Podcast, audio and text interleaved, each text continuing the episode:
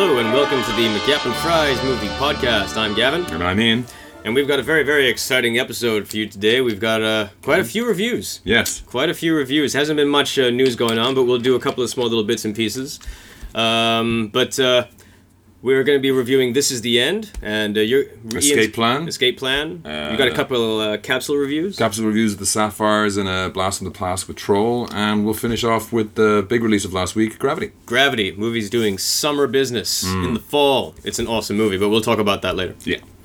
Jumping straight into the news, there's been relatively few trailers since the last podcast, but one of them that popped up was the I Frankenstein trailer. I didn't see this. Yeah, you didn't miss much.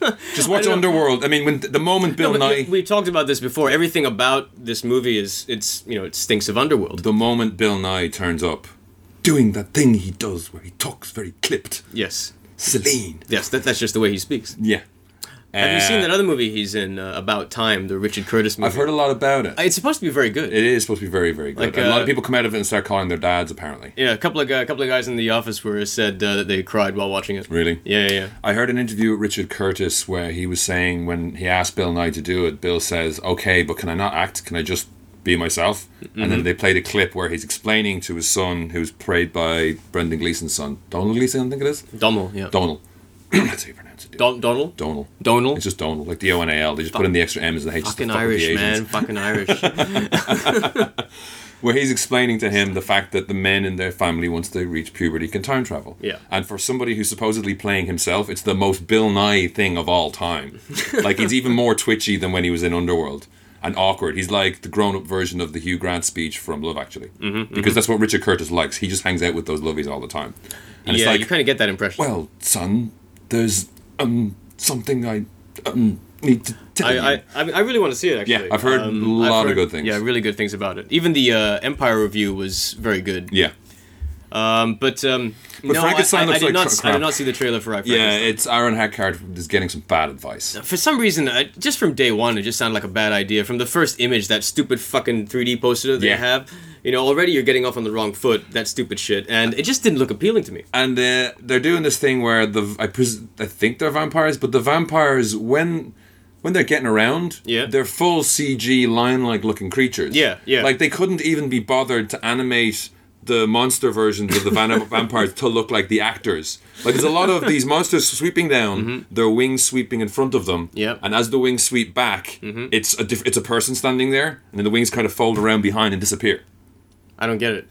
I, Yeah. had, I mean, I'm, tr- I'm having trouble picturing it. So full CG creature jumps through the window. Mm-hmm. Yeah. Lands. Its wings are full spread. Yeah, It kind of bends its wings in front of its face, in Right. front of itself. and then after that, it's but the wings are so big, Yep. they cover its body, and they kind of peel back to flow behind it. Mm-hmm. And as they peel back, there's like he's the actual dude. whatever Alana Miles or whoever the fucking Right. girl is standing there, and the wings fall back to disappear completely into the back. Holy shit! And it's like Can't believe I didn't see this. it's like why the fuck didn't you just put them walking into a room and then coming out the other side? That's Because not, it's that's not cool. You gotta have them. You gotta have them it's- come, come in as monsters. Yeah, but having them do that, like flash- Mm-hmm. the monsters look nothing like anything. Like you know what I mean? They just look like all right. Here is generic three D monster flying model. Mm-hmm. Like the faces animation. Like there's one turns into a chick, and it looks just like the one that turned into a dude earlier. so there's not that many. It, it took me quite a while to figure out those were actual vampires, Right. Because they look like giant winged cat people. Aaron Eckhart does have some cool giant blade things, you know, like an axe, but that's, Mm-hmm. yeah, that's no, I all the saw way that on around. the poster that he's Yeah. got some some stuff, but, But uh, yeah, it's so underworld, it's ridiculous. yeah. Uh, I mean, that, but I think it's from the same writers, isn't it? And producers as well. Yeah, I think so. So, nah, won't be catching that. Nope. Sorry, Harvey. Uh, the other trailer that came out was uh, the trailer we just saw, a trailer for Monuments Men. Yeah. The second trailer for Monuments Men. The first trailer, as you said, was very comedic. Yeah. Made it made it seem because I remember the first time that we talked about it, I I I was concerned because it it it, It seemed very jokey. It reminded me of uh, M- Men Who Stare at Goats. oh yeah. um, and that was a that was a movie that had a really sort of cool comedic trailer, but d- wasn't able to sustain that kind of tone throughout the entire film. And I was concerned about this one, but this new trailer, as you say, is this is the Oscar bait trailer. this is the Oscar bait trailer, and I'm I'm glad that there's an Oscar bait trailer because I, pr- I much prefer this trailer. really. Yeah, I mean, it looks like it's going to be pretty shamelessly manipulative. I mean, uh, I th- it's very difficult. Although uh, although Clo- Never- although Clooney has shown restraint Yeah. dealing with these kinds of things. If you look at if you look at Ides of March and if you look at uh, Good Night and Good Luck, Yeah. there's a lot of restraint in this filmmaking. I think the probably the flashiest he's ever gone as a director is actually his first film, Confessions of a Dangerous, Mind. yeah. That one was pretty flashy. He was showing off quite a bit of There's that some one. cool bits in that movie. But uh, ev- I need to see that again. I haven't seen that in a long. I saw the cinema in Dublin. I need to see that again. Yeah, it's it's a fun movie. right. Sam Rockwell's awesome. Yeah. Uh, but since then, Clooney's shown quite a bit of restraint as a director with the stuff that he's done. Even Leatherheads was, uh, you know, which I wasn't crazy about, but still, it was there was a nice sort of old screwball comedy feel to it that uh, that was quite nice. And now he's going to war. That was going to war, taking on the Nazis. It was only a matter of time before George, George Clooney took on the Nazis. you know, Tom because Tom Hanks has already done it. So Yeah. I was like, "Fuck this, Clooney's next. It's- Clooney's next. It's Clooney's turn to go out there." yeah, look good. I mean, I I, I hope it, I reckon I it's think going to be one Clooney's of gonna, those. I think Clooney's gonna run for president one day. yeah, I reckon he'd get it. I think easily. he'd win. Yeah. Right now, it's like, although, yeah, things After thi- everyone's things- after everyone's seen Gravity, fuck yeah, I was I'd fuck him after that movie. save that for the review. Save Yeah. that for review. But uh, no, this um, Monuments Man, for those of you who don't know, it's uh, based on a true story about a group of guys who were who were sort of charged with um, helping to con- protect, save, save uh, all of the great art pieces of the world from being destroyed by the Nazis. Yeah, but they're essentially the OAP team Yes. because they're not the freshest turkeys in the bunch. Yeah, they're not they're not necessarily soldiers per se. These are people who are experts in different fields, and uh, they're brought there to sort of the main reason they're there is so they can properly identify and what not to blow up? yeah. Uh, so it looks it looks very cool. Mm. But yeah, very, it looks like it looks pretty Oscar baitish. Well, it's when it's go- when's it coming out? Oscar season. December. Ah, there we yeah, go. so right in the thick of it. Did you see the trailer for uh, Chris Pine's continuing non Star Trek career meltdown? Uh, Shadow Recruit, the Jack Ryan Shadow Recruit one. Yeah, yeah. I actually quite like the trailer. I'm interested to see where it's going, but it just seems there's only so many fucking times it can be the first time that Jack Ryan gets into trouble and has to rise to the occasion. Right. Every movie is the first time. No, that's not true. Uh, I mean, okay, the fir- I mean, uh, Hunt for Red October was different, and so really, it's the first time since some some of all fears. That, Okay. that that's really the only movie that pe- it, people really need to worry about is because that's probably the the one that's still freshest in in people's minds. From all fears. Some of All- that was the last one. It was a while ago, man. It's not that You know, fresh. That was a, you know clear and present, but it, clear and present danger was even. I don't even remember clear and present danger. All I remember is that Willem Dafoe's in it. Really? You don't remember him going to the president's office? and Oh, yeah, don't yeah. you come in here and bark at me like Yeah, a yeah, junkyard okay, okay. dog! Now that you bring it up, Yeah. I remember that. But that's I, I didn't- Actual calling knife. You know, I, I- That I, movie's more fresh in my mind than Some of All Fear. I don't think I even watched the full of the Some of All Fears. I, some, I thought Some of All Fears was a better film than Clear and Present Danger. Really? Yeah. Uh, I wasn't too crazy about Clear and Present Danger. I mean, uh, to be honest with you, I wasn't crazy about Harrison Ford as Jack Ryan. I was, I was When he- when he's I was, running I was away- upset that Alec Baldwin didn't continue it Which because was Alec the- Baldwin was perfect. Which was the one? It was clear and present danger when he's running away from the car when they're in Iran or something like that, and someone fires a rocket and he jumps into the doorway, and it's the worst old man sore back jump ever. Mm-hmm. And I was like, yeah, you can't do action anymore. That's why that, that was the point. I was like, I don't want to see any more Indiana Jones movies. yeah, well, He was doing that weird gimpy well, leg his, limp, and his his fucking run in uh, Crystal Skull was pretty atrocious. Yeah. I mean, it's one of those things. Oh god, I, I I wish I could unsee that movie. somebody give the man some deep heat. But uh, no, it's just that it's again, it's like it's going back to the beginning. So he's still kind of supposedly not knowing what's really going on, and he's an innocence abroad and all this. But this is only going to bu- bug people like, Who've seen you the other ones. Who've seen the other ones, Yeah. and, uh, and I think enough time has kind of gone by. Maybe. you know, and you look, you you, you talk to like most young people. I don't think they even know of the fucking uh, Some of All Fears movie or or a lot. I mean, Patriot games, even Patriot Games that was 1992. yeah. Some of our friends weren't even born. Is Kevin Costner playing the James Earl Jones character, or is it someone else? no, it kind of looks like he's playing the James Earl Jones. Yeah, because I'm wondering whether they're going to play with that because there's a, there's a lot of seemingly crisscrossingness going on. Yeah, yeah. Uh, I mean, and that's another thing. It's nice to see uh, Kevin Costner in a film like this. yeah. I've, I've, I know. I mean, Is I, it a Costner s- I fell, I, renaissance? I fell out of, you know, he fell after out. after after Man of Steel, is he getting into a new Costner renaissance? I, you know, he, it's it, that's been happening for a while. Yeah. I think it kind of started with, um, you know, the Tinker. up, the upside of anger. Okay, I haven't seen that one. Uh, that was a, it was a Mike Binder movie, uh, quite quite low profile, but he was really really good in Hmm. it. And no, I think you know he was an arrogant son of a bitch for a while, and he kind of fell off the radar. But Yeah. ever since he sort of ate a bit of humble pie and came back, you kind of remember how, how much how cool he actually was. Yeah. Like what kind of he had amazing charisma, amazing. Uh, He was the screen Prince presence. of Thie- Thieves. Yeah. Listen. Actually, you know what? I really like that movie. I know, me too. I think I saw it twice in the cinema when it came I out. mean, American. I mean, when I saw it for the first time, it didn't even bug me. The American accent. It's only like later that when people pointed it out, people pointed it out. I was like, oh, I did like uh, Kenneth Branagh's uh, "You Think This Is Game Jack." His accent is Yeah. pretty funny in this movie, and Kira Knightley doesn't look horrible. she doesn't. And her. It's just I'm not. I'm I'm more joking about the Chris Pine thing because like he hasn't made a lot of really good choices outside of the Star Trek stuff. Like we did that. This is War movie with Tom, then again Tom Hardy. I they didn't made see a, that, I Yeah, didn't that see was, that. that was such a abysmal. he also did that movie People Like Us, which I haven't seen, uh, but I've heard that's all right. But I don't mind Chris Pine. I think Mm-hmm. No. he's. I think he's a good actor. I liked him in uh, Unstoppable. Tony. oh, Scott, I, Tony haven't seen, I Scott's still last haven't film. seen that. Yeah, Uh, so, you know, I mean, he's you know he's a pretty boy, but he can act, Mm. and uh, he plays sort of like intense, intense, freaked out pretty well. Uh, so I actually quite like this trailer. when he's got numpung. That's right. but I actually really liked the um, Okay, the the Jack Ryan trailer. It wasn't what I was expecting at all, and um, Hmm. it's like James Bond Jr. or something. A little bit. a little bit with, with a hint of Bo- with a hint of Bourne. Yeah. But uh, you know, but even James Bond is is like a Bourne movie these days. Yeah. Uh, but what I liked about it is that it didn't really give anything away.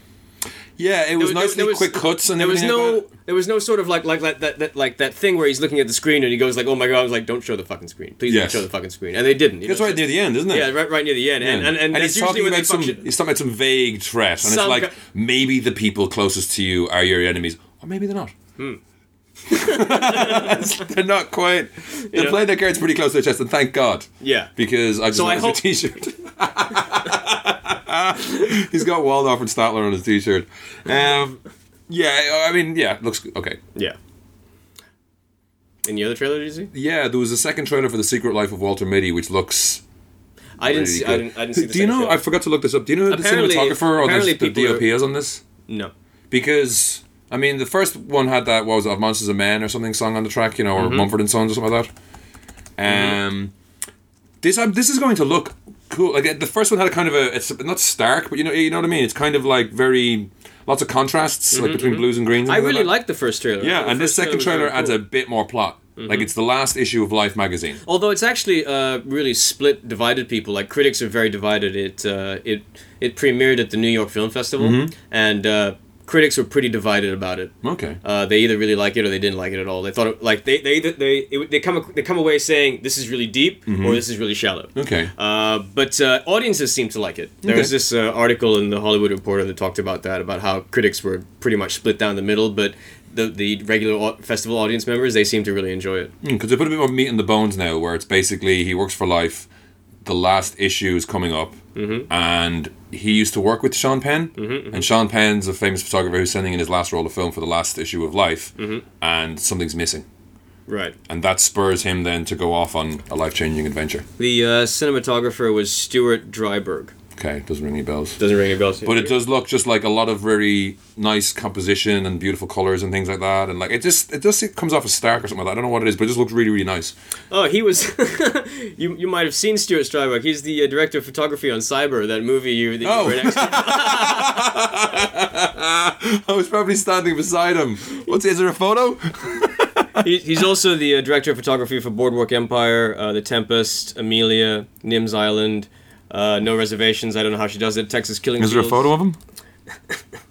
Uh, yeah, I don't, maybe. I don't reckon. Maybe. Yeah. There was an old guy with a, a red camera on his shoulder. Could have been him. Right, right, right, right.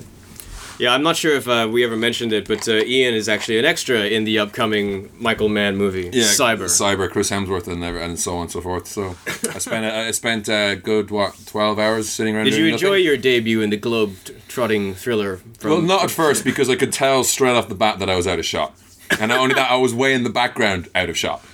I wasn't even in the foreground out of shot. Like it's not even like if they accidentally moved over, they could see me. But then they decided to get all of us to make it look more busy and have us running around directly in front of the camera. Does that kind of like kill the enthusiasm when you know you're kind of out of shot? I think it might have been the six hours sitting around doing nothing. Welcome to filmmaking, dude. Yeah. but as well as that, not even knowing what was going on at all. Like there was two hundred people. You standing probably around. weren't the only one. Yeah, they were just organising on the fly, I guess. But it was fun. It was interesting to see. You met a lot of interesting people. There's a lot of like they were looking for like businessy looking people. So there's a lot of white guys there from here. A surprising number of white guys they were able to pull together, considering it's Malaysia. There's quite a lot of white guys here. Yeah. Yeah. They all crawl out of the woodwork when there's extras work. You know- Some of them are guys just to work in offices who are like, I come and do this for a day or two, clears the head, and then I go back to work and I jump back into it. It's like when you go and see the, the Kings and Queens of Comedy, and it's like, as, as you're driving in, you're just like, holy shit, all the white boys and their Chinese girlfriends are out in full force. it's so fucked up. but it was an interesting experience. I was standing right beside Michael Mann, so that was cool. Um, this was a total background sc- background scene. Like it's supposed to be uh, explanatory scene of the stock exchanges going crazy. So there was no main actors. They'd already all left the country. So Chris Right. Hemsworth was gone. Viola Dale- Davis was gone. So right, right, right. it was interesting anyway. As I said, like a lot of times just sitting there chatting to people. Some of them are like some old retired guys who just do this for fun, to keep them busy. Uh, a couple of guys who do mentoring in schools, who are all the schools are on holiday at the on the exams at the time, so they come down to KL from the arsehole of nowhere out in the middle of the woods, teachers teaches helping out schools and just hang out, have a few beers, and do some movies. Cool. So it's fun. There was the other trailer. The the other trailer was the uh, Hobbit Two, the Desolation of Smog. Was the second trailer for that. You saw that? Yeah, I saw that. Yeah, and that's one with that. It had premiered. Uh, Benedict Cumberbatch's, Cumberbatch's voice. Voice. what do you think? Of that? I was a bit. It was a bit cheesy when when Bilbo says, "I found something in the goblins' tombs," and he pockets the ring and he Yeah. says, uh, "My courage." that was a very kind of cheesy trailer moment. Yeah, it was. It was. Um, But then they had the the, the, the they must have a it must be contractual that um, Ian McKellen has to have a a line in every single Hobbit or Lord of the Rings related trailer where he says something ominous yeah. like "You'll need it." Well, he has to. He's fucking Gandalf. Yeah. No, I mean, I, I'm I've been excited for this movie um, since the last one. Yeah. So, what the you know, I'm, I'm gonna I'm gonna be pretty happy with pretty much any Hobbit trailer, and I was very happy with this one. Uh, there were some people who were. There, there's always some fucking people out there that got something to say, and they were they didn't like Benedict Cumberbatch's voice because it sounded like it had been treated. It has been treated. It has been treated. He's a dragon. He's a fucking dragon. Yeah. You know, but but I I kind of get what they're saying. They would prefer if it was the actual voice, ra- if if it wasn't treated. Maybe, but they got to do something to make it sound No, like but these it's coming people from a they dragon. fuck with their own heads, where they're just like, "Oh, they treated his voice. Oh, the god, they treated his voice." I mean, why would you? Let give it It's some such a time and small try it little out. Yeah. thing that you wreck your brain over. Why would? Why do you continue to just fuck your sense of enjoyment? Because like that? nothing will ever match the movie in their heads, where it's all singing, all dancing, rainbows, and fucking unicorns for everybody. what are you gonna do, man? All right. A little bit more news just to finish off. Um, we've been talking about Snowpiercer for a while. Sounded very interesting and weird. And uh, Bong Joon Ho came out, the director of The Host, came out recently to say um, that it looks like there's no real way they're going to be. The, the, the, they're talking about the cut right now, but it's clear the only director's cut you'll be able to see was the cut that they showed in movie festivals re- at the Busan Film Festival Right. it's like they're not we're not even going to be able to see the director's cut from the Weinsteins at all because they made a dumb cut and he hates it. Right. So he hasn't even said the differences, but he just apparently he's been pissed, he's pissed off and there's up to 20 minutes are going to be cut. Jesus. Yeah. so sources cl- close to the director says privately he's furious. Mm-hmm. So I hopefully I don't know maybe you should do the Terry Gilliam route and just go apeshit on them until they actually release his movie. But uh, will we get to see his version when it comes out on Blu-ray? No idea. That's he, he doesn't know. It's like the Eng- for English all English speaking territories the Weinsteins will have the cut. So the only. So so the Hopefully they should put it on. I So the only way we can see his cut is what if we buy it from Korea, Yeah, or if we go we go to Korea and watch it there at a film festival. or we can buy the Korean DVD. yeah, Will the Korean DVD have English subtitles? I don't know. Hmm. I don't know. Fuck. Fuck- Fucking Harvey Weinstein. Yeah, What's up with you?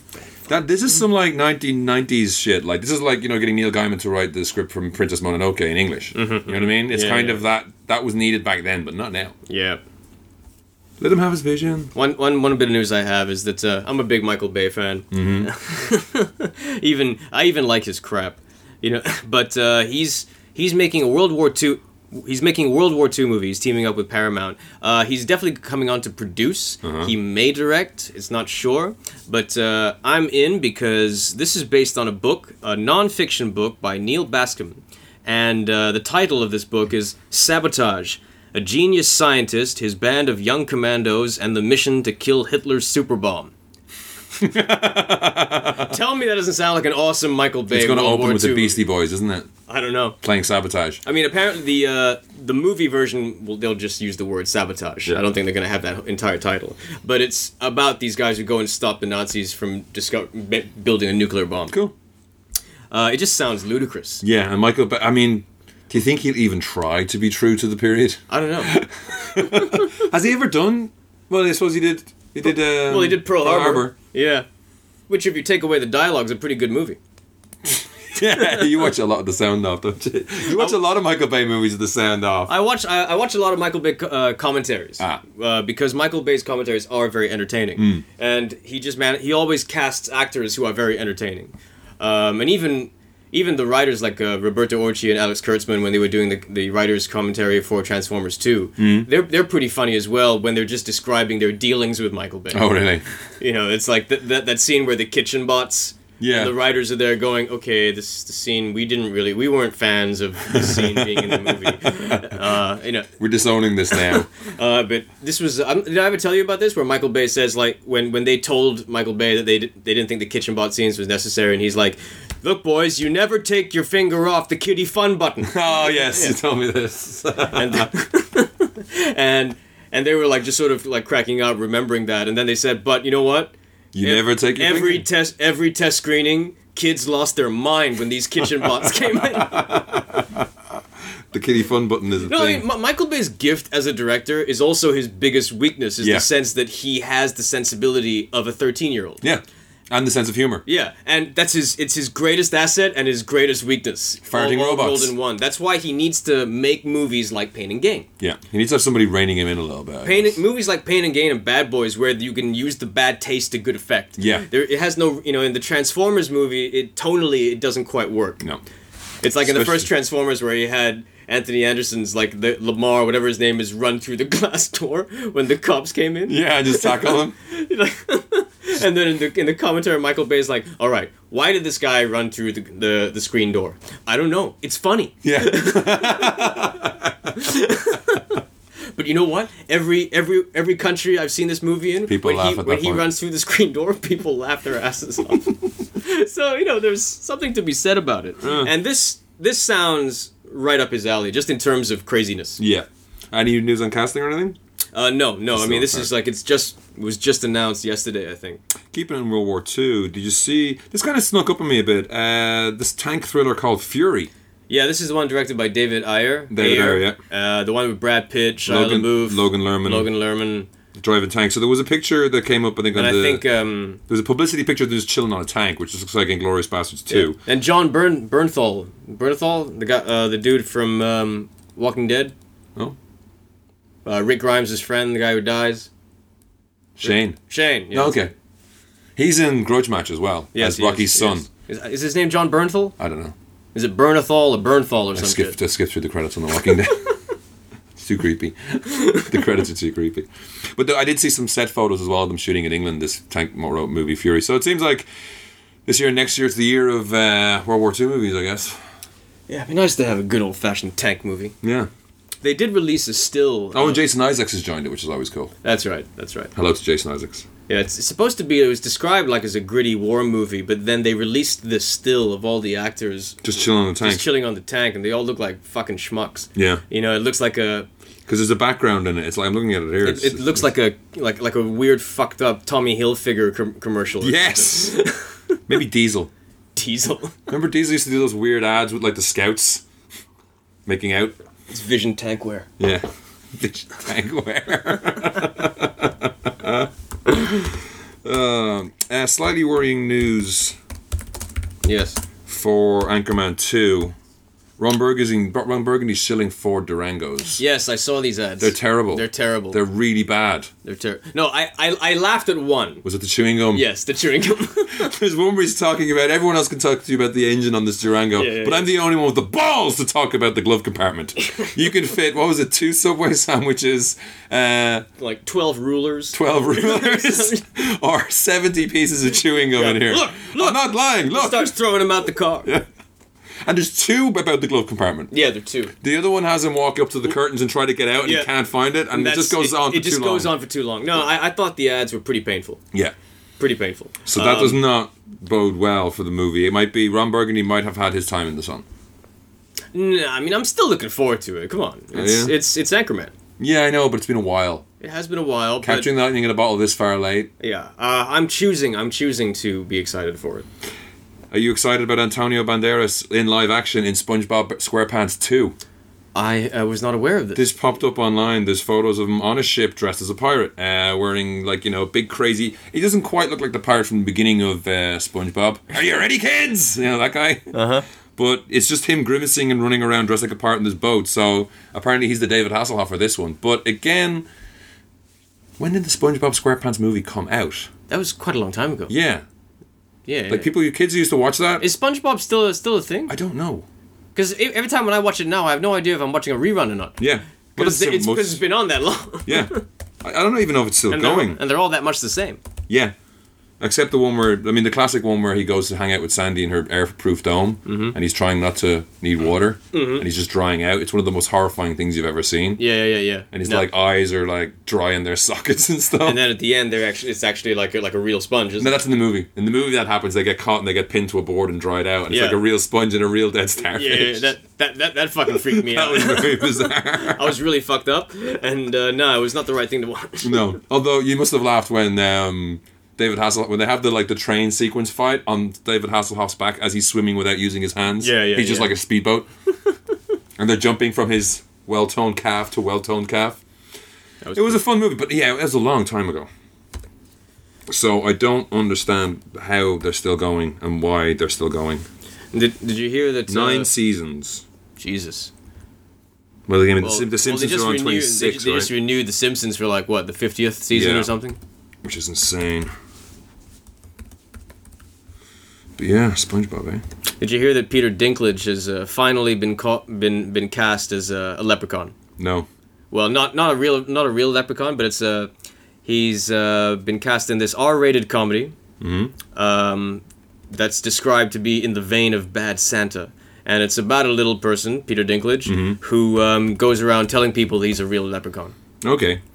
2004 was the SpongeBob SquarePants movie, so yeah, that's All right, all right. almost 10 years.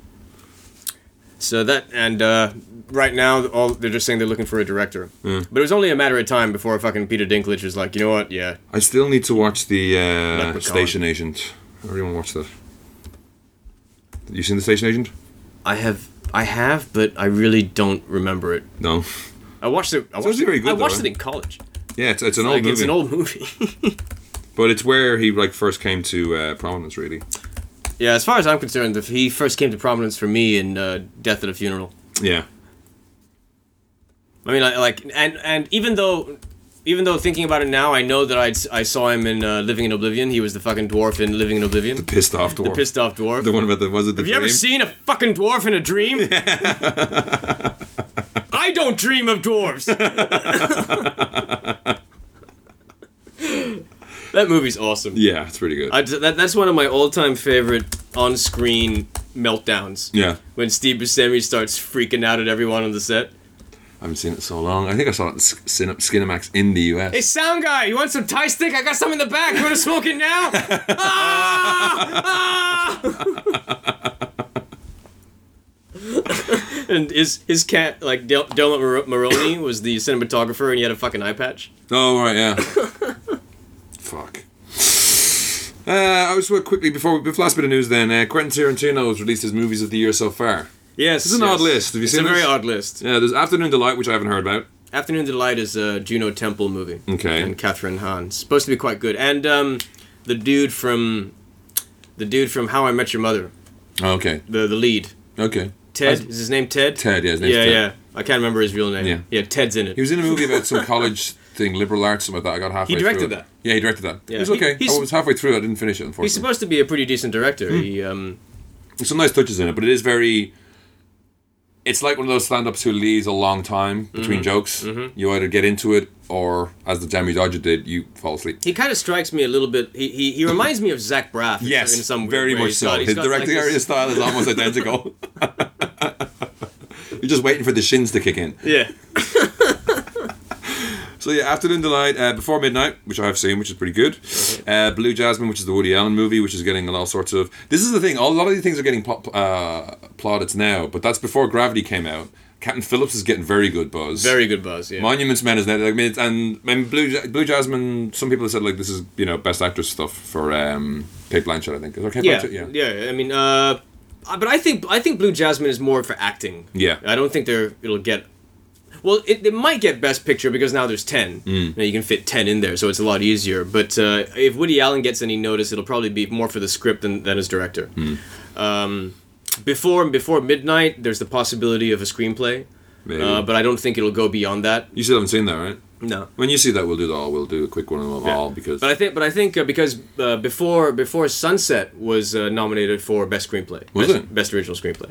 Um, so I would imagine that for before Midnight, the only Oscar chances they have, if any kind of nomination, is, is probably for that. Uh, next on the list was The Conjuring by James Wan, then Drinking Buddies by Joe Swanberg. That's Olivia Wilde and somebody else, isn't it? Drinking Uh, yeah, Buddies? yeah. Haven't seen that yet. Haven't seen heard about that. Francis Ha, No Bound Back, which I've heard a lot about. Mm-hmm. Gravity, so we did list Gravity. Kick Ass 2, Yeah, that, that was kind of weird because um, I've heard very little, very little good things about that. Very yeah. few good things. even weirder, The Lone Ranger. yeah, no, he, but he he explained this. Did he? He did I explain didn't it. hear him say the explaining thing. It went up on his website, the Tarantino Archives, something like that. There was uh, I- no. I remember reading it somewhere where that he was uh, ex- he tried he he was explaining why because a lot of people sort of had a bit of a raised eyebrow on that when, um, but well, I mean, I still haven't seen the Lone Ranger, so it's a little difficult to comment. And um, what else? And the last one was This Is the End. which We'll be reviewing in a which couple we shall be minutes. reviewing very soon. So, if you want to get in touch with us, or disagree with anything we say, or put forward a point of view, or tell us where you hit the bodies, uh, our email address is podcast at mcyappinfries.com. That's podcast at mcyappenfries.com. Okay, wait, I found it. Okay. Um, yeah, so he's like, the first 45 minutes are excellent. The next 45 minutes are a little sophoric. Soph, supper, Soporific. sophorific. Soporific. It was a bad idea to split the bad guys in two groups. It takes hours to explain and nobody cares. Then comes the train scene. Incredible. When I saw it, I kept thinking, what? That's the film that everyone says is crap? Seriously? Huh. Yeah, I liked uh, I liked Tonto's backstory. The idea that his tribe got slaughtered because of him—that's a real comic book thing. But the slaughter of the tribe by gunfire from the cavalry it left a bitter taste in my mouth. The Indians have really been victims of genocide. So slaughtering them again in an entertaining movie, Buster Keaton style, that ruined the fun bit for me. I simply found it ugly. and then uh, j- and then just to add on, he had something to say about Ben. Aff- he was asked about Ben Affleck being cast as Batman. Oh, yeah? And then he said, I have to admit that I really don't have an opinion. Why? Because Batman is not a very interesting character for any Ooh. for any actor. There is simply not much to play. I think Michael Keaton did it best, and I wish good luck to Ben Affleck. But you know who would have made a great Batman? Alec Baldwin in the 80s. Yeah. Yep. You said that before, haven't you? Yep. I think even Alec Baldwin knew that, which is why he did The Shadow. Yeah. Not quite the same thing. But yeah, that's a sort of uh, rough explanation. Not oh, not quite an explanation, but at least he he at least he, kind of Explained it, yeah. roughly I'm, explained. it. interested, I'm still interested to see that. I'm wondering if it's this year's John Carter because No, I but really have- enjoy have John heard- Carter. I have heard though that the uh, like a couple of people um, at work have said that they didn't like the movie, but the train sequence was amazing. Okay. Cool. Keep an eye out for it. Yep. So, our first email comes in from Hitchhiker2020 who says, Hi guys, this question is from the movie The Hitchhiker's Guide to the Galaxy. If you were in Arthur Dent's shoes, would you go into the unknown or would you su- stay on Earth and suffer the fate of humanity? So, for those who haven't seen the movie or read the book or listened to the radio show or played the game or done whatever else formats the Hitchhiker's Guide to the Galaxy being put into in, in these times, um, Earth gets demolished to make way for a hyperspace bypass. and. And Arthur Dent hitchhikes off the planet with his friend Four Prefect, who's an alien who's been living here, who originally thought that cars were the dominant life on planet Earth, and met Arthur when he tried to save him when he was trying to shake hands with a mini metro. Yeah. it's a fucking amazing book. or, It is. It's it's it's so off the fuck. It's if you haven't read it, you really should. It's very very funny. It's like if, or if you don't if you- if you don't feel like reading it, check out the movie as well. The movie's pretty good. it's pretty good. Yeah, I mean it wasn't. It's not a gr- I mean it's not the perfect adaptation, No. but you could do a lot worse. Yeah. It's not an easy it's not an easy book to adapt, and it's got a pre-Hobbit Martin Freeman. Yeah. But uh, yeah, because the thing is, And Alan Rickman is amazing. as the as- married from the as paranoid Marvin. android. But the thing with the, this, the, the thing with- enjoy it. Yeah. I won't. They're great.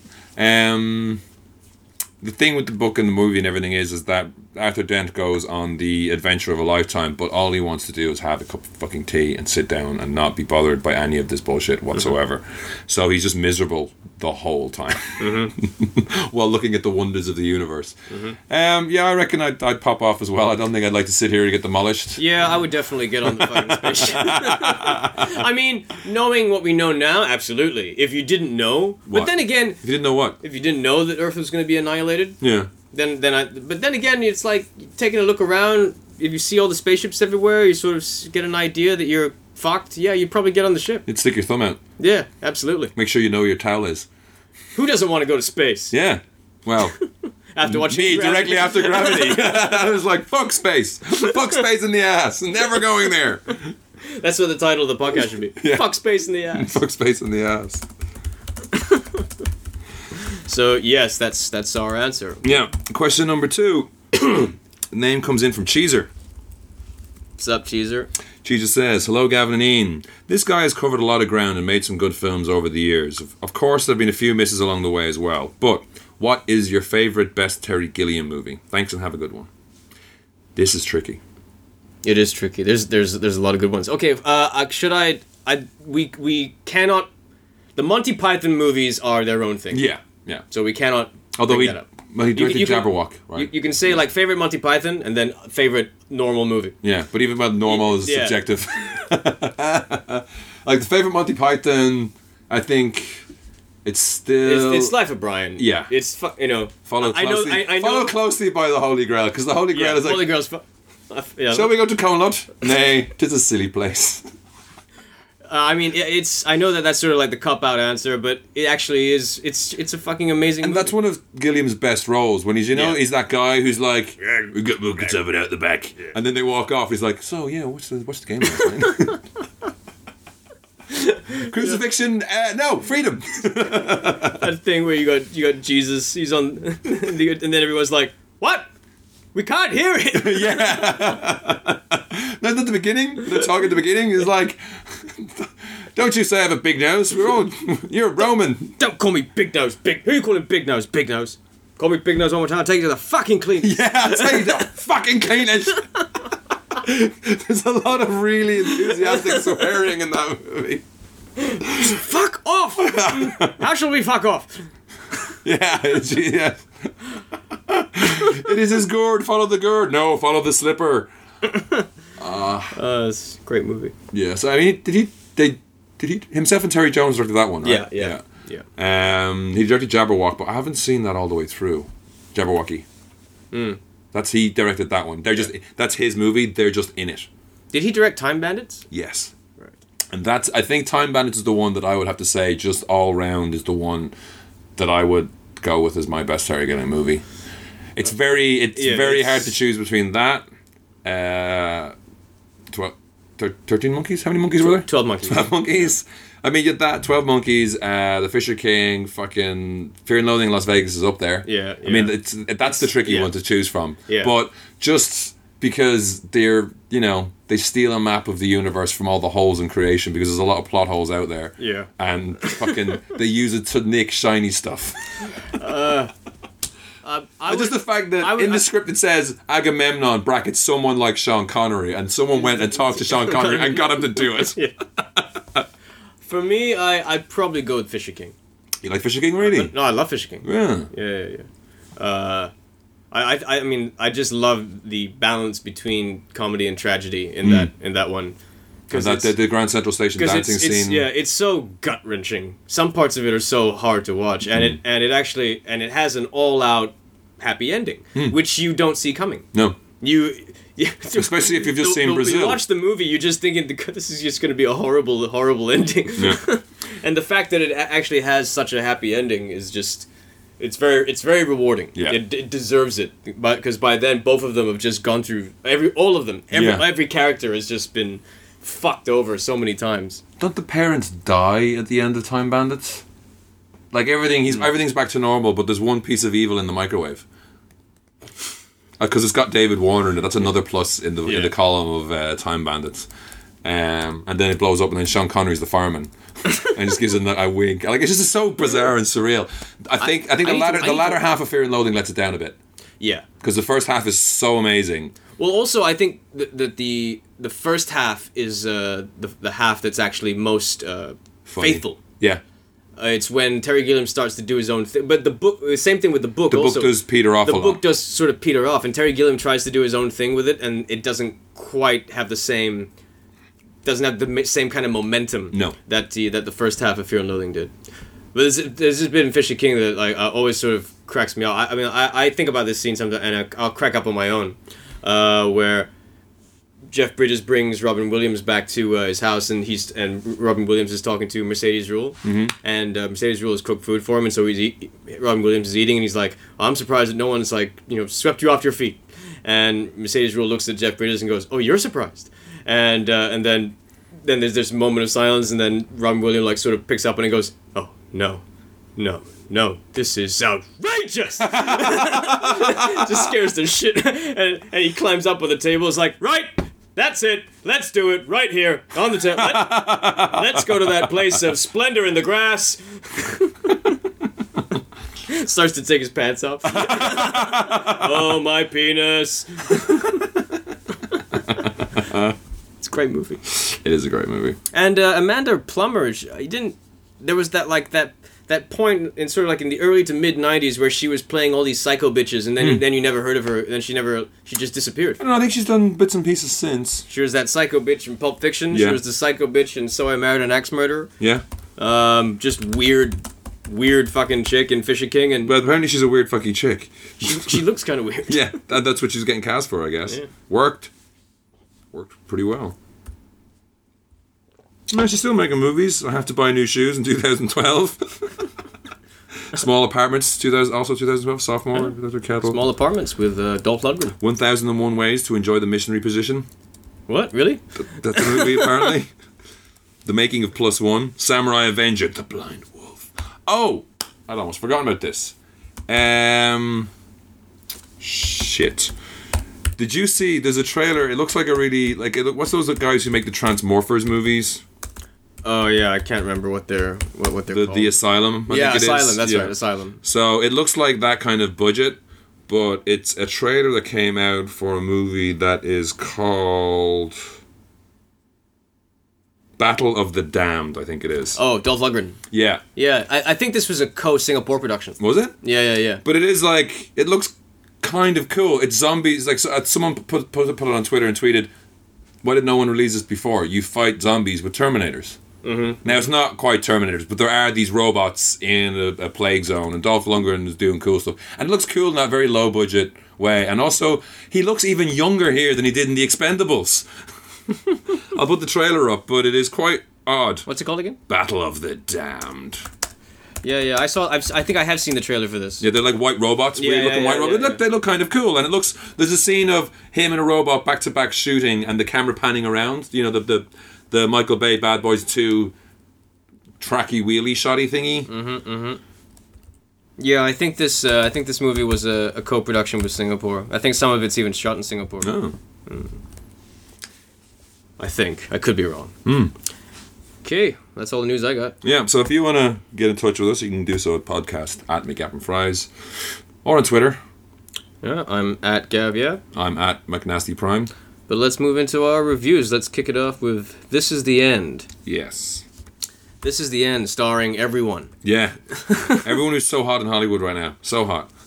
Um, basically, this is about a bunch of Hollywood types who are having a party uh, at James Franco's house. It's James Franco's housewarming. Yeah. And the, Uh, the so friends what- are uh, Seth Jonah Rogen- Hill, Seth Rogen. Seth Rogen's picking up Jay Baruchel from the airport, and Jay Baruchel's Canadian and hates all this Hollywood bullshit. That's right. And they go to this party, and everyone is there. Craig Robinson, Danny McBride, Jonah Hill, Jonah Hill, who's uh, incredibly insecure about his friendship with Seth Rogen. Rihanna, uh, Jason Segel, Kevin Hart, um, Emma Watson, Um, Everyone's in Michael it. Sarah. Michael Sarah. Michael Sarah's having so much fun in this fucking. Channing Tatum. Oh, yeah. Ch- No, he, he's there, I think, at the beginning, isn't the end. he? Yeah. yeah. Yeah. Uh, but but in a nutshell, this Oh, is David Krumholz. J- that's Don't forget him. Martin Martin Starr. yeah. Uh, but Basically, these guys are having a party, and then The apocalypse the happens. apocalypse happens. That's it. Yeah, That's and really, the and it really is the biblical apocalypse. Yes, it that's is. the that's the funny thing That about was it. the that night I, I liked that. Yeah. Because uh, at first when those beams came down, it, it you think aliens. You think aliens. Yeah. So it was- that was actually a nice surprise. It actually turns out it is the apocalypse. Yeah. And they're they're woefully under skilled to handle this because they're just fucking actors, man. But- yeah.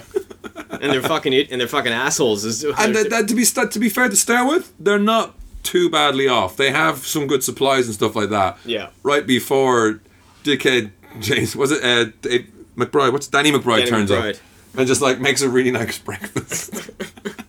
and Danny McBride's great in this. He just plays a grade A asshole throughout. yeah, he is. He's good fun. No, I mean I thought that everyone was fine. in it. The only problem is that when they're all together, you're kind of rem- given a, a you're, you really s- get a sense of just how fucking loud everyone is. Yeah.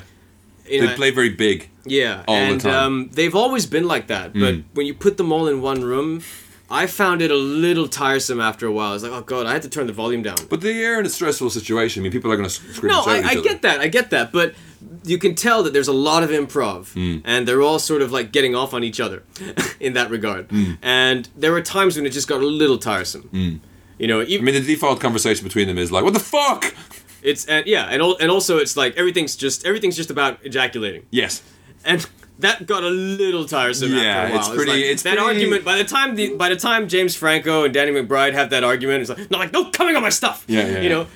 If that was just a sketch on its own, be funny. It, would be funny. But it's all, we've by- already but- had several discussions about the magazine about you know Yeah, raping Hermione. Yeah, but by then it's like it's just I just got. It's like when it was funny, it is funny. Like Yeah. like that whole conversation about gluten, I thought was pretty fucking hilarious. Um, and, and some of the some of the things that some of the exchanges that go on are pretty fucking funny. Like the video confessionals are pretty funny. Yeah, when um, Craig Robinson's talking about don't drinking his drink pee. It's, it's not bad. It's not bad. He's drinking it out of a fucking martini glass. And who is it? Is it is it Franco's giving about McBride and McBride walks in yeah, on him? Yeah, yeah, yeah, yeah. And it's just there's a really uh, what I really liked about it was this weird thing that it kind of even though And the- everyone and gets the- equal time, but it all revolves around Seth Rogen. Like James Franco has paintings on his wall for Seth Rogen. Jay Baruchel is trying to like get Seth to get you know he's, he doesn't like who Seth's becoming. Yep, yep. Jonah Hill really likes Seth but can't seem to get on with Jay and wants to try and get on with Jay in a really creepy way. yeah, yeah. And Seth Rogen's just clueless in the middle of it. And James Franco is just fucking nuts. Danny McBride's an asshole. Yeah. Craig Robinson's a nice guy. He's a really nice guy. Yeah. He's like, "Fuck you guys! I go out with this guy." He go outside and shit. It's like, there's a lot of fuck yous in here. Like the short straw, and then it's like, "I'm not Yeah. fucking going first. No, I just like that when he pick, when when Seth picks it and James Franco, no, yes, take me. there's a lot of bro love, bromance stuff in there like that. but it's like they they really go for James Franco being gay in this. Yeah, yeah, yeah. They really just it's relentless. Have you seen the roast of James Franco? no, no, not yet. It's it's even worse. Is it? Like they're just like I'm ringing. Out the, if he's not gay, it's not funny. it's not funny. I have to say, we won't spoil the ending, but like, the ending is the type of ending you would write high with your friends. yeah. And then this happens, and we start doing this. Yeah, and you, yeah. Gavin can see what I'm doing, and you know what I'm doing if you've seen the ending. Yeah, it's a crazy ending. It is, and it's just like, I, I but I, I love James I love I love I love how the movie ends for James Franco. yeah, that's pretty fucking That's funny. pretty fucking funny. Um, and I just like the way that that that that, that, that McBride. yeah, the way McBride turns up and he's got Channing Tatum on a leash. Spoilers, sorry. That's great. Yeah, I mean when it's funny, it's funny, but like I said, it did get tiresome in places because these It guys could have done with more of Michael Sarah being a douche. Yeah, I, I think Michael Sarah shouldn't have died so fast. You Yeah. know, they could have because that energy would have been very interesting. Yeah. in, in that in Because he was even more of a douchebag than Danny McBride. yeah. What was it somebody said to was it was it uh, Aziz Ansari? Someone says, I can't help you, you're already in the hole. He's like, I'm still alive. It's like, fuck you, Kevin!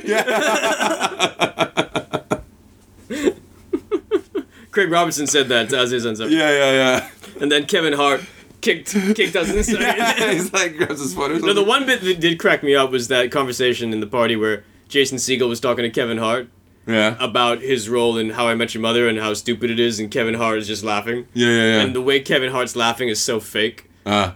I just it's like, oh, remember what, that Hmm, what what do you mean cake? Mm, maybe maybe because I ate it all, and Kevin Kevin Hart's just like, number one. Yeah.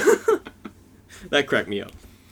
But yeah, uh, it's definitely worth a watch, but do not watch this movie with your mother no. or your father. No. Or any young And I family liked, members. I liked the demons in this. yeah. The demons were cool. Some of the effects are pretty cool. Yeah, yeah. So yeah, Good- There are demons. good comedy. good comedy. That's, uh, it it, it could have, you know, it's the kind of movie that could have been very, very self-indulgent. Yeah. And, uh, and it is a bit. it is in places, Yeah. but it's never to the point where it put makes you want to turn it off. no. Didn't do that. I guess it And I would. want to, and I, I want to see a sequel to Pineapple Express. Yeah, so they they talk about that in the middle. They shoot one in the middle of it. Don't they? they shoot their own one with Yeah. camcorders. I was watching the um, the I was I I watched it and I listened to the commentary, Seth Rogen's commentary, and uh, that bit where the Gundam, Gundam style comes on. Yeah. and uh, he's like, "All right, look, let's talk a little. I want to talk about Gundam style. Now, originally we wanted Gundam style, then we got to a point where you know what, fuck Gundam style. But then we tried it with a whole bunch of things and a whole bunch of different audiences. It didn't work. A bunch of different audiences, and you know what? People fucking love Gundam style. Gangnam style. Gundam style. Not Gundam style. Gundam style. Gundam style. Gundam style. Robot style. Gundam. Gang gang. Gangnam. Gangnam. Just reminds me of my box. Your what? My box. Your box. My bachelor's. Oh, your box. That was all over Thailand. That fucking. Yeah. It's frozen moment in time. Let it stay there. Person dead. Forgotten about that. You suck. Fuck. You suck. Person dead. Uh, In Joke City. Moving on, the, the big re- uh, big release this week uh, coming out here in Asia first for some reason with sneak peeks this weekend, I believe it is, is Escape Plan. This is the uh, the long await. Well, you know, I mean, if you don't count the Expendables, Yeah. this is the team up that you wish you could have had in the '80s. Yeah. uh, so this is, I mean, what's the name of the character that Sylvester Stallone plays in The Expendables? Uh, Barney Ross. Yeah, like he's got this weird thing these days of weird, like Barney Ross, and in this one he plays Ray Breslin. They just all sound like accountants. or auditors or estate agents or something. Mm. That's Roy true. Breslin, Roy Breslin, attorney at law. that's true. I mean, it's not like Marion Cobretti. Yeah. you know, from Cobra. What was he in The Demolition Man? Uh, John Spartan. Spartan. That Yeah, John that's Spartan. a fucking that that is a Stallone name. That's John Stallone, Spartan, that's Rocky right. Balboa. That's right. Yeah. John, John Spartan. yeah, or you know, for Schwarzenegger, John Matrix. You know that kind of shit works. It was That's John right. Matrix, wasn't it? That's right. Or Oh, I don't know, Rambo. Just Ray Breslin is just what It's like, well, even in the movie, even that piece of shit movie Driven, his name was Joe Tonto. Joe Tonto, and the horse he rode in on. In Assassins, his name was Robert Rath. the Wrath of Rob. Uh, in Daylight, he was Kit Latura. Kit Latura. Yep. in Cliffhanger, his name was Gabe Walker. Yeah, I remember that. Gabe Walker. Hey, Gabe. And, in- Think fast. and uh, he was uh, in The Specialist, his name was Ray Quick. Yeah, that's where it started, I think. Yeah, yeah, yeah. Because they're getting into the Rays. So, and this is Ray Breslin. But the best name he's ever had is Lieutenant Raymond Tango. Yeah. But in Over the Top, his name was Lincoln Hawk. Lincoln Hawk. Named after my favorite car, my favorite bird. You sounded like Stallone and Arnold just fucked. Because it's greedy and lazy. It's greedy and lazy. you saw? I, yeah, I heard that too. You heard that on the, Kevin Smith uh, thing? Yeah, yeah, yeah. The- what the- greedy Ralph, and lazy. Ralph Garman's been doing that as a regular bit now. He just does little things of Stallone, Stallone reading children's books and then finishing with greedy and lazy. Greedy and lazy. But yeah, Escape Plan, which originally was called The Tomb. Yeah, which I actually I prefer that title. Yeah, Escape Plan's a bit. It reminds me of No generic. Escape. It, it reminds me of No Escape from the Penal Colony. No Escape. What, what other fucking names they gave that movie with Ray Liotta? Uh, Escape from Absalom. Uh, Escape from Absalon. it was like, how many fucking movies is this? I just didn't like it because it sounds generic. Yeah, it is Escape Plan. I, I guess. Uh, what was the one with? What was the TV show What? that they were tr- trying to break out of prison? Prison Break. Prison Break. Yeah. the one with, What's the one where they're trying to break out of prison? you know the one with the green card. What's it called? The one where Jared Jeopardy trying to get a. What's the one with the bus that has to go speeding at a certain speed for not to die because they have to go to speed in? Did remember that. But anyway, this escape plan. What's that movie about? What's what's that movie where they're running away from the Terminator? Yeah. run, Forrest, run. so, uh, Sylvester Stallone's job is he's hired by the Federal Correctional Institute things to find. Um, He's the he's the guy who goes to jail to break out. Yeah, he can finds tell- weaknesses in the So he can system so tell he people can- what's wrong with their security systems. yeah, and it starts with just him in prison and finding a way out, and then you're trying to figure out. And it is a little bit like it starts a little bit like now you see me with, with you know it's a trick that you can see how he does it. Right. and it actually makes because there is at one point like how yeah okay we, so he had some wet cotton buds or some wet toilet paper and then he's outside oh okay they play it back later so he works with uh, Vincent D'Onofrio which is always a bad sign never trust that fucker never never never trust Edgar Edgar it's like Edgar suit Yep. um, he works at uh, uh, Amy Ryan and um, 50 cents So they're his uh, outside team because you need three things for a good escape plan. Mm-hmm. You need to know the location of the prison. You need to have an outside team, and you need to know the routine. And he wrote the book on this shit. He literally wrote the book on it. There's a book in the film called. Right. So there's a new big deal that comes up for like it's basically uh, the CIA want a place they, they have a place for rendition or for the for people they need to lock, throw, lock up and throw the key and it's a lot of fucking money it's like five million so oh and, yeah so Amy Ryan and him Amy Ryan and Fifty Cent are like mm, we don't know where this is we don't have the usual protocols in place so there's no backups and when he's given the name of the warden and a release code to get him out Right. and he goes to New Orleans and he's captured. You know, extraction team take him away, and he wakes up in this uh, prison Mm-hmm. where it's all glass cells. It's literally the panopticon. You know, they can be seen at all times. Right, right. Their yard work is just another room with UV lights, Mm-hmm. so you don't even see outside. So you can't figure out where he is. Right. He can't figure out the routine because all the guards are in masks, Right. and he hasn't got anyone on the outside. Uh, what was it routine and location routine? I said something a minute ago, didn't I? play this back. Anyway, he can't do his normal things. This prison has been specifically designed to stop that. Right. And it also turns out that things might be a little dodgy with how he got in there. Yeah. So That, that much is all in the trailer. how much is all in the trailer? And then when he gets there, he meets Arnold Schwarzenegger. Now, at first, it may Arnold, seem Schwar- Arnold, Schwar- Arnold, just to go, stu- Arnold Schwarzenegger's character is like uh, in in comparison to, Stal- to Stallone. It always sounds like Arnold Schwarzenegger is trying to sound as normal as possible, like all of his characters' names. yeah. Well, he's Rottmeyer in this. He's like Julius Benedict, Yeah, Ben Richards. he always sounds like such a regular person. Alex Hess, Hess, Adam Gibson. In Collateral Damage, his name was Gordy Brewer. Gordy. Gordy Brewer. You don't get more Ameri- like more sort of like s- Yeah, but once once Stallone gets there, it's, it soon turns out that something's gone wrong. The Yeah. warden's not the warden he was expecting. His code doesn't work. The warden is Jim Caviezel. Jesus. Playing a very, I mean, I've been watching some Person of Interest, and he's badass in that. Mm-hmm. In this, he's constantly like picking dust off his clothes and talking in a very welcome Ray. It's very kind of light, and you know, he's making butterfly shit. Mm-hmm, He's making like But but Jim Caviezel's always been like a weird, motherfucker. a weird Yeah. fucking actor. You, Yeah, know? yeah, you yeah. never quite know how he's gonna. But to play it. see him at the same- playing- but see him the funny playing- thing is, is like you never know how quite how he's gonna do it. Yeah. But then when he does it, you're like, oh, of course he's doing it like that. and then to see him do that and stare down Vinnie Jones. Mm-hmm. That's one of the Vinnie Jones is one of, is a dumbass prison guard, and he's like, "I'm going to." Have This to movie talk to you." sounds amazing. It's fucking. It's pretty good. and then Sam Neill turns up. Oh shit! yeah. So I forgot. That's right, Sam. he's got to get out. Arnold Schwarzenegger's there, and Arnold Schwarzenegger is having the time of his life. It's like The Last Stand in a way. Mm-hmm, It's a, a little bit more amped up because there is a reason why he's so pally with Stallone from the second. Stallone is like fucking out of his depth. He's like freaking out and shit. Yeah, like that. yeah, yeah. And there's a lot of him looking snarly, going, huh? Huh?" like his eyes popping out. He's doing. I wish you could have seen Ian's face. He's doing when the he sh- did he's that. doing the Schwarzenegger Mars eyeball pop in the jail the whole time. Um, there's a lot of scenes of them going into the hot box because the, the the they need to get into isolation because you got to figure out your stuff. And there's a hilarious scene. They pick a fight with each other every so often. It's like, well, you know, you need a favor. You Is, talk is to this me. the vegetarian line? And at one point, yeah. Yeah, yeah. Th- th- There's a couple of times they have to get put in the hot box. Right, right. And it's like, you you know, if you need a favor, it's like, we need to get into isolation. No, you don't. It's like, yes, I do. Okay, here's your favor. And then they're punching like vegetarians and shit like that. But he needs distraction, and Schwarzenegger just starts howling in German.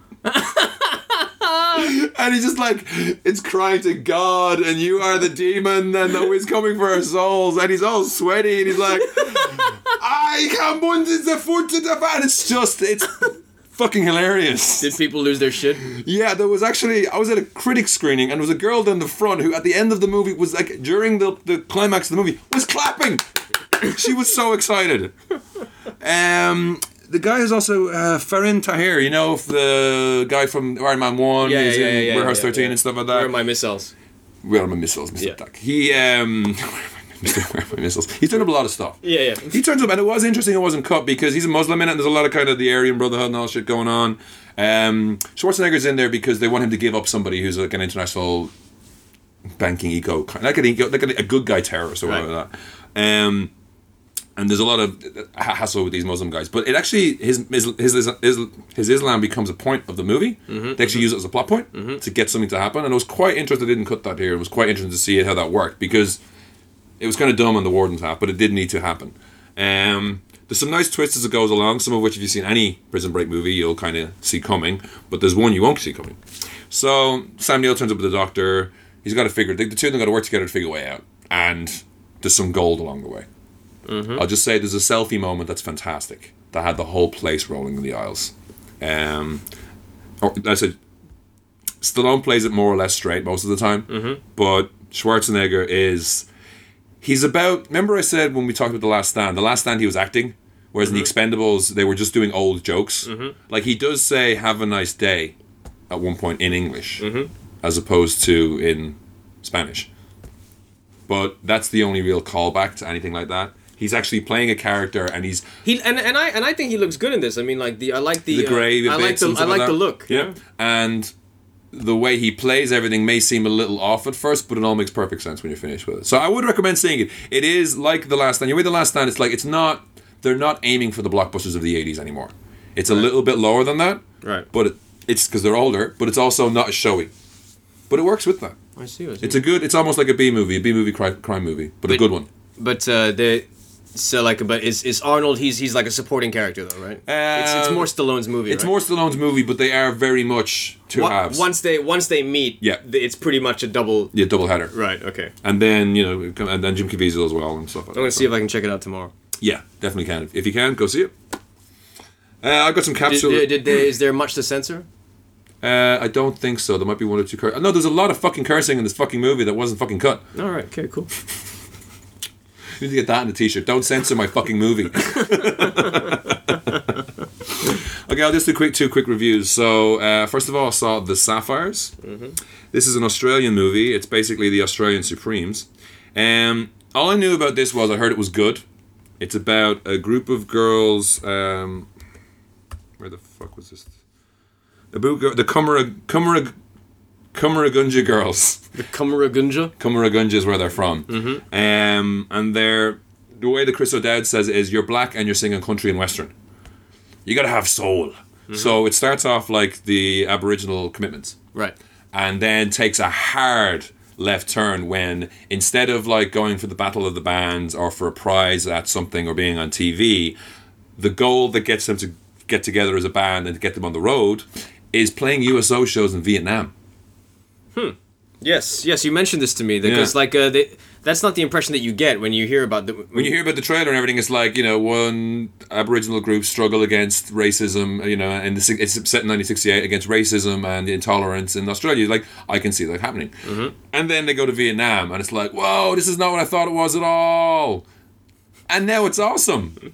Uh, it's really, really good. I mean, it's based on a true-ish story. There's a lot of changes made. The Chris Right. O'Dowd character doesn't exist at all. Right. But it's really heartfelt. The songs are really good. I mean, there is an awful lot of overlap with the commitments. Don't do it as a double header. You'll just get tired of the songs. Right. Um, but it's it goes places you wouldn't expect it to go. A, a lot of those are it's, it's, it's knowing it's based on. You know, don't expect that these people died or anything like that because none of that kind of stuff happened. But it keeps you on your toes. And the four girls, they're all very clearly delineated as mouth on legs. There's the one who's kind of she's a pale skinned girl, so there's a whole thing of like having she was like taken from her family and brought to the city, and the rest of the girls are resentment there. Like there's issues between them all, and they all get a very even hand at dealing with it. Right, right. And you know, Chris O'Dowd gets to play charming asshole. Like you, when you meet him, he's waking up in the boot of his trunk of his car with a bottle of Jack beside him and he's the MC for the day with his shades on and the, the, the organ and like, all right, and here are the girls from Cumra Junvada. Like he's basically playing, you know, any the, char- the, the characters he's been playing, yeah. but it's very very good. So I would highly recommend you watch that. It's a good date movie. I've heard very good things about it.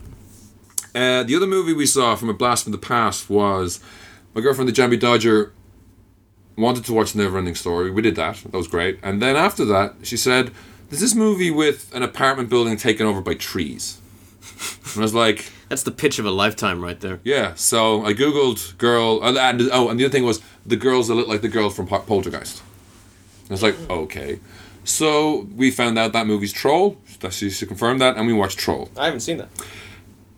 Troll is the story of the family of Harry Potter Senior and Harry Potter Junior and their daughter Wendy Ann and the wife who move into a house that a troll is coming to try and take over. The character's name is Harry Potter. Oh, really? Yeah. it's Harry Potter Senior and Junior, and this movie is all over the fucking place. I mean, the '80s were crazy, but like you see this troll from the off, and he has a kind of a cute smile. Mm-hmm. But everything else about him is fucking horrible. The moment you see this thing, you're like, burn it with fire. This is not like uh, it's just uh, you looking up a photo. eh? Yeah. no, it's okay. Keep going. It's uh, just really fucking weird. So like straight off the bat, the daughter goes missing and is replaced by the troll. Oh yeah, yeah. No, I I, I ha- I have seen this. You have seen this, Uh, yeah, but I barely fucking. Re- I don't Yeah. even remember it. I, And re- thi- I, thi- rem- I, this was, remember, like- I remember the troll. Yeah, it's a fucking creepy looking little thing. And this movie finds it, it, it doesn't ride a fine line between horror and kids movie. It's all over the fucking place. Julia Louise Dreyfus is in this movie. Yes, she gets her kid off. She gets because the thing is, the troll is trying to replace turning an apartment building into a fantasy land. So he like pricks everyone with his ring, and they turn into a weird looking pea pod, half pea pod, half shit pile looking thing. like the first one to go is Sonny Bono. Mm-hmm. Sonny Bono turns into a weird shit monster, and then he hatches into like six little trolls I who don't- I are don't- weird. I don't even remember this. Yeah, I know. It's one of these things where you should watch it because it'll freak you the fuck out. Uh, Phil Fondacaro's in this, who is also in Willow, and I think he's also in um, what do you call it?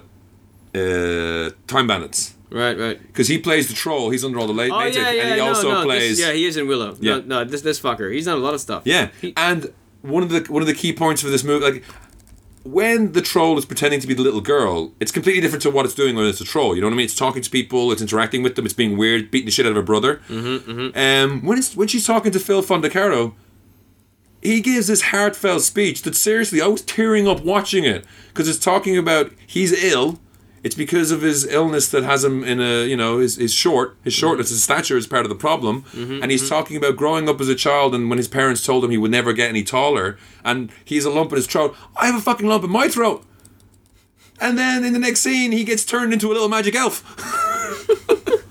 it is one of the weirdest movies I have ever seen. Um, there's Anne Locke. There's like there's a witch living upstairs who has a mushroom who shares this. Who is her master for magic? No idea how he got turned into a mushroom. It's Never fucking explained. She never really explains why the troll is coming either. She just kind of says, "Oh, that's not important now. Here, take this giant staff and go down and freak your parents out." At one point, the dad starts um, dancing to uh, "School's Out for the Summer" because there's a, po- a plot, not really a plot point, but just background. The dad they've moved into the house. The dad has a lot of vinyl collections, Right. And what he does with the vinyl is he puts it on and dances around the living room. Okay, I gotta see this movie. It's so weird. It's like I know I've seen it Yeah. because I remember this fucking troll. Yeah. But I have no memory of. It's like you know, I mean, I, but but uh, but I always get like you know, troll, leprechaun, and critters. Yeah. After a while, just feels like one huge. I'm amazed you remember Critters. I must have seen that movie six times. for some, remember, for some reason, oh no, not Critters. I'm thinking of the other one, Munchies. Have you seen Munchies? Yeah, I've seen munchies. with the French munchie. there's just for one reason. It's like there's a, there's like you know there's a there's a there's a dark one, there's a light one, there's an evil one, there's a good one. There's a French one for no fucking reason. the '80s had a lot of these amazing sort of like fucked up horror movies that had real fucked up monsters. Yeah. You know, creatures. and the creatures in in this, they're like he he doesn't just, he makes loads of little kind of fantasy troll creatures. Most of whom look like shit. They look like remember those bog, goblins or boglins? Were they called the little toy things? Put your fingers in. uh, I can't- you remember yeah, yeah, I those? remember those. Yeah, yeah. I can't. remem- Uh, I can't remember what they're called. Some but I of them look remember- really shit, but then they make one that looks like an actor, and it's like, oh god, Hmm. oh dear, this uh, this makes me just everything needs to be th- this house needs to be destroyed. Like they just and they don't end when it ends. You don't know what happened to the people. Did Sonny Bono come back from being a series of monsters? I don't know. It's like you know, remember, remember that movie Extro? Yeah. Do you ever watch Extro? No, not all of it. That was fucked up. Yeah, it's pretty fucked up. That's the alien and seminoid, right? Yeah, yeah, yeah. it says it all right there in the subtitle. But only halfway through re- watching this did we realize that Harry Potter Jr. is actually played by Noah Hathaway, who actually played Atreyu in The Neverending Story. So we accidentally had a Noah Hathaway night. And the movie ends with them driving away from the house, and I was thinking, it's probably then they get into a car crash and Harry Potter's Jr. has to go live with his evil uncle and aunt in, in England and get enrolled in Hogwarts. Because there's a witch in this and he learns a bit. He doesn't learn any that much magic, but it's just, it's so odd. You should see it just for That's bizarre. like there's certain things like in order to introduce everyone in the building, one of the kids sets a fire alarm off. And it's a false alarm, but it manages. That was incredibly clever. You get everyone in the building coming down the stairs and saying, "Oh, it's a fire." It's like, "Oh no, it's just a false alarm." Hi, I'm Jim. I just moved in downstairs. Like, "Oh, hey, how are you doing?" That's pretty clever, right? Yeah. But then other parts of it, they just don't explain anything at all. And the crow, the troll is like, he's so happy half the time, and it's just horrifying. Are you just looking up all sorts of shit to do with troll? No, I'm looking up uh, the mom. She was in uh, Charlie's Angels. Oh yeah, yeah. Um, Oh, I'm gonna have to check this out. It's been a while. yeah. It's always funny when you go back and look at these and you see who was in it. Fucking Julie Louise Dreyfus. Well, there's some. fucking Jennifer Aniston and fucking um, There's some. Leprechaun. What was there? Was some bit in the middle of it? Uh, Yeah, Julia, Louis- Julia Louis Dreyfus gets turned into like a a, a, a, a, a woodland nymph. So it's just Shit. her naked wearing a load of leaves. so she's the one who gets to stay normal. Everyone else gets turned to weird creatures, but there's like three of her giggling in the bushes. It's so weird. Mm-hmm. but then there's some other bits in it where we're like, this is pretty heavy if it's even trying to be a kids movie. Like this, it's just some terrifying shit in there. Listen to this. This is this is uh, April eighth, two thousand thirteen. On Monday's uh, Tonight Show, Veep star Julia Louise Dreyfus stopped by for a chat, and host Jay Leno decided it's finally time to whip out a clip of her very first movie titled Troll, Oh fuck! which she made in the nineteen eighties with husband Brad Hall. Oh yeah, yeah, yeah. It was both of their film debuts. When, when Louise Dreyfus figures out what Jay is up to and what clip he's about to show, she calls him an asshole. and he laughs, I've only got a little while left. I don't care anymore. You should you should dig up that clip because I'd like to see her reaction of it because she is just like giggling and wrapped in leaves, Yeah. which is weird. It's very weird. Troll. So highly recommend. I, don't- I mean, if you lived through the eighties, I recommend seeing it. If you didn't, you'll just think that we're all weird. Mm-hmm. But it is it, it belongs up there with uh, critters and all those other ones. I think it's worth a watch just for I mean, for, especially for you. No, Somebody I- who's enjoyed films I of completely weird forgot about movies. this movie. Yeah. No, I want to check it out. Definitely check it out. Troll. Troll. This ugly fucking thing. And we'll move on to our Keystone review of the week. Gravity. Gravity. The uh, new film from Alfonso Cuaron. Just to get you in the mood, I'll put this picture up on the side. But did you see this? Uh, no, I did not see It's a cool picture. that is a cool picture.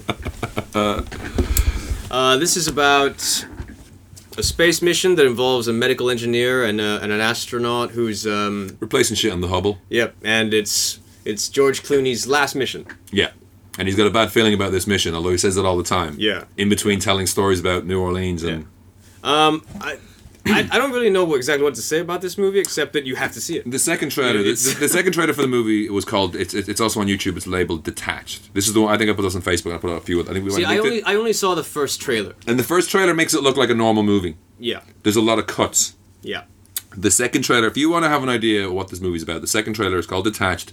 It's basically just five minutes of the movie from the beginning of the movie, where there's a uh, the Russians blow up a satellite and it, it, causes a ca- it causes a cascade event in low Earth orbit. There's enough there's enough bullshit up in space that if, if you do blow up a satellite, it shatters into a thousand million little pieces. They hit other bits, they shatter into a thousand million other pieces. This cloud of debris is traveling at something like 127 meters or miles per second. Yeah. So they're like bullets. Mm-hmm. They impact the shuttle. Shit goes down. Sandra Bullock goes off structure. George Clooney goes after her. The calmest motherfucker in the world. Yep. And the rest of it is a fight for survival. Yep. But giving it Beyond that's- beyond that, I mean, you can't really say too much about the plot. no, It's- and I, I, I'm, I will. If I ever see the offices of Variety, I will burn them to the fucking ground for spoiling the second half of the movie for me. Who did that? Variety when they did the when they did the review Oh, from one right, of the right, right. Mm-hmm, when they did the review from one of the film festivals, the first sentence, fucking spoil it. Right. Okay. Well, you can tell me what it was after. Yeah. Um, mo- mo- The, the it's, synopsis it's doesn't do very difficult. it justice. It's very difficult to talk about this movie because the movie is such an emotional experience. Yeah, I mean, Um, one of the things that do with The plot is very simple. It's a very simple story. Yeah. Uh, but just the experience is so, you know, it's such an exhausting movie to watch, especially in IMAX. And I think the only, and I think you have to watch it in IMAX. Yeah, the 3D not so much, but the IMAX yes. Um, the thing is that what, what that synopsis I gave you and this, that's the first trailer you saw, they don't get across the fact that he's used incredibly long takes throughout. Uh, but I kind I knew that they were doing that anyway because that was uh, Yeah, yeah, that we know, was but- that was mentioned in a even before like when he was having When he trouble- first talked about it, when, he first, talked about, it, yeah. when he was having trouble finding financing. This was when Robert Downey Jr. was still going to do it. Yeah. because originally it was Robert Downey Jr. and Angelina Jolie, wasn't That's it? it, yeah, yeah. that was the uh, it was originally supposed These to be that. incredibly long takes put you in that situation. You put you're right there in space with the Yeah. astronauts. There are no cuts back to Houston showing them figuring out how to save them. There's Yeah. no one at Houston on the radio. Yeah, but you are part- isolated alone in space with Sandra Bullock and George. But again, Clooney. it makes a different. It's a huge difference also in IMAX. I think if you had Yeah. seen it in the standard movie cinema, you, I mean, if you'd stand, if you'd seen it in the standard cinema, Yeah. yes, you would have noticed the long takes and you would have been very impressed. But the the immersive experience wouldn't be there the way it is in IMAX. Hmm. It's this is the first movie I've ever seen where I'm saying you have to see this in IMAX. Yeah. Like I wouldn't even bother. Like uh, if I want to see it, if if it's if it if it, if it stops playing in IMAX and I want to see it again, I'm not sure I want to see it again because 'cause I think because I- I did think it made that much of a difference with this particular film. Yeah. and it was meant to be seen that way. Yeah, because I Uh, mean, it, it- it- one of the things you have to know how they made this movie is genius, but it took them four years to figure it out. But essentially, it's kind of a lot animated, and they inserted their But you faces can't into tell. it. But you cannot You tell. cannot it's tell. absolutely genius. Because of that, they can do things that no one in their right mind would do with a real camera. you have there's a, uh, one of the early shots is uh, like what was it? Bullock spinning off Yeah. and the camera is relational to Earth. You can see Earth, you can see her spinning. Yeah. Then we catch up with her. We match her rotation. Yep. Um, Then you- you're seeing the then- Earth then- spinning then- around. then you're inside her Then helmet, the camera comes inside her helmet through her point of view out Yeah. the other side and pulls back again. Yeah. And It's it terrifying. really puts it's terrifying. the most and the terrifying. music we talked about the music from Rush. The music in this is kind of like synth- synthesizer warps and kind of I think warbles. I, I told you this. This music should be played at more weddings.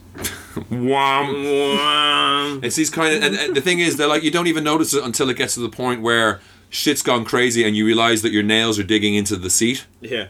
Like I nearly broke, the, I nearly chewed through three pens right in, sitting through this movie. It's like I was down to the knuckles on my fingernails. Like I nearly threw up in the first five minutes. really, No, I was because wondering. because I was I was pretty baked. I was pretty baked, and I and I just ate a bun. oh and, no! and the bun was sort of stuck in my throat because And I it guess I doesn't had help that cotton she's- mouth. she's kinda I- I nauseous had as cotton well. mouth, right? And I'd, I had this bun stuck in my throat. And the first five minutes before you would adjust, yeah, I was just like, mm, I'm- I think I'm gonna throw up.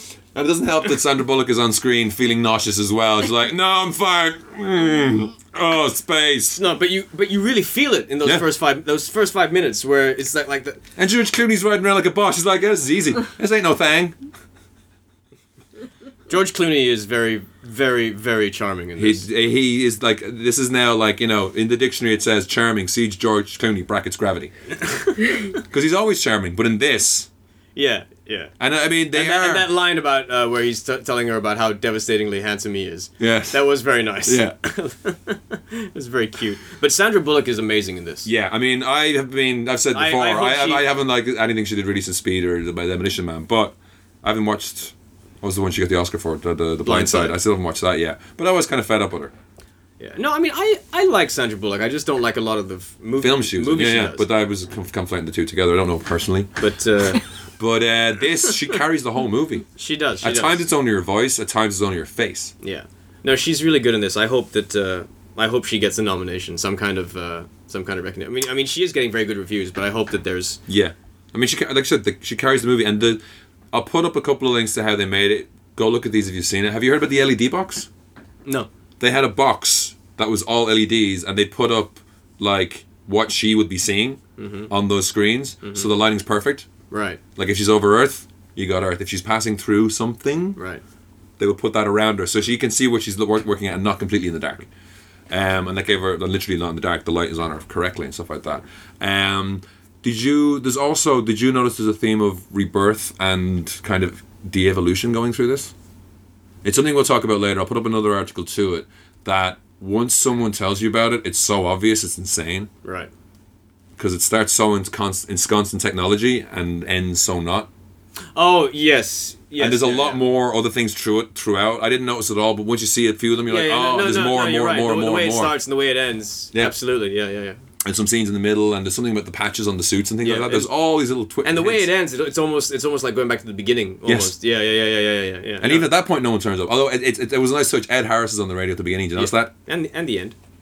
Was he there at the end? Oh, when, he, when she when, When she- yeah, yeah, when yeah. she when she does that thing. Yeah. yeah. it's I know. very it's very hard to talk about how good she is. That somebody sent me a thing where although it's- although the thing you know it's like I, I did feel like like that scene where she's getting her getting her when she's taking her suit off. yeah, Is it just me or is that is Barbarella. that me? Is it just me or is that image of her Ghost in the Shell More Barbarella. or also go, also Ghost in the Shell? Which one? That one where she takes her takes her um Like the movie or the, first TV? the first time she you know when she takes off her spacesuit when, when she's just sort of like floating. Yeah. That that that shot it just it just reminded me of Ghost in the Shell. What when, And- when, when the major jumps off the building or something or what? Yeah, no, but also it's uh, I was ju- it, it, I just go completely shallow because I've been like very tense this whole time, and then once she starts getting her space her spacesuit off, I'm like, yep, yep, keep going. Yeah, you're thinking Barbarella at that point. Yeah. Sandra, Bull- Sandra Bullock has a very nice ass, Yes. But uh, somebody sent me. I'll put it on the side as well. Mm. especially in Zero Gravity. Somebody sent me. I'll, I'll put this up on the side as well. Well, in zero G, all that shit is like per. there, ain't no, there, ain't- there ain't no, there ain't no gravity holding them, sh- holding that shit down. There's a link I'll put up on the side. Um, essentially, gravity versus speed. Mm-hmm. And how you know every haircut she looks impossible. Every new haircut makes her look cuter, and that shows both movies. Or it has. I've never driven one of these before. in both movies or like you know able to achieve the physically impossible and it has in, sp- in speed it has the bus Mm-hmm. and in um, gravity it has her just kind of when she's doing that Yeah. so it's pretty funny but um yeah it's her best movie since speed it's it's the, the, you, you will come out do not go see this movie if you have a weak heart No. And don't go or and see- or, don't- or don't- if you're and- just about to go into space or if you've just eaten. yeah No, but uh, it is a very, very good film. I mean, the, some of the writing, some of the dialogue is a little clunky in places, Mm-hmm. uh, but for the most part, that's a those that's a small little thing, Mm. small, small little thing. I never I mean so I've heard people complain about that but this really is a little it's like they're astronauts they're flyboys Mm. you know But it's definitely worth seeing in IMAX. Yeah. So, Yeah. that's it. We will finish off as we always do with the US and box the Malaysian box office top 10s. Starting in Malaysia. Number ten, Two Guns. Still haven't seen this. Number 9, Ghost, Ghost, Ghosts. Number eight, Young Detective D: Rise of the Sea Dragon. Did you see the first Detective D movie? nope, It was John, Donnie Yen, wasn't it? The Mm-hmm. first one? was it? I think so. Number seven, Bencinta. Number 6, Runner Runner reviewed on last week's show. Number five, Raja Rani. Number 4, Cloudy with a Chance of Meatballs. 2, also reviewed on last week's show. Three, Inferno. 2, Gravity. One, Kale Gangster Two. Gonna go see that. Why not? Number 10, in the US, enough said. Uh, number nine, pulling strings. Number eight, Insidious Chapter Two. Number seven, baggage have you, claim. Have you seen Insidious? yes, The first one. yes. Any it's- good? It's good. Okay. I reviewed it on this show. No. Six, Don John. Look forward to that. Number five, Rush. Four, prisoners. Three, Runner Runner. Two, cloudy with a chance of meatballs. And at number one, we have Gravity again. So Oh, thank God, Kale Gangster didn't open in the states. So Yeah. it's fucking gravity's business. it would have been a Yeah. bloodbath. Holy shit! Thank So you. thanks a lot for listening, and we'll talk to you again soon. Bye.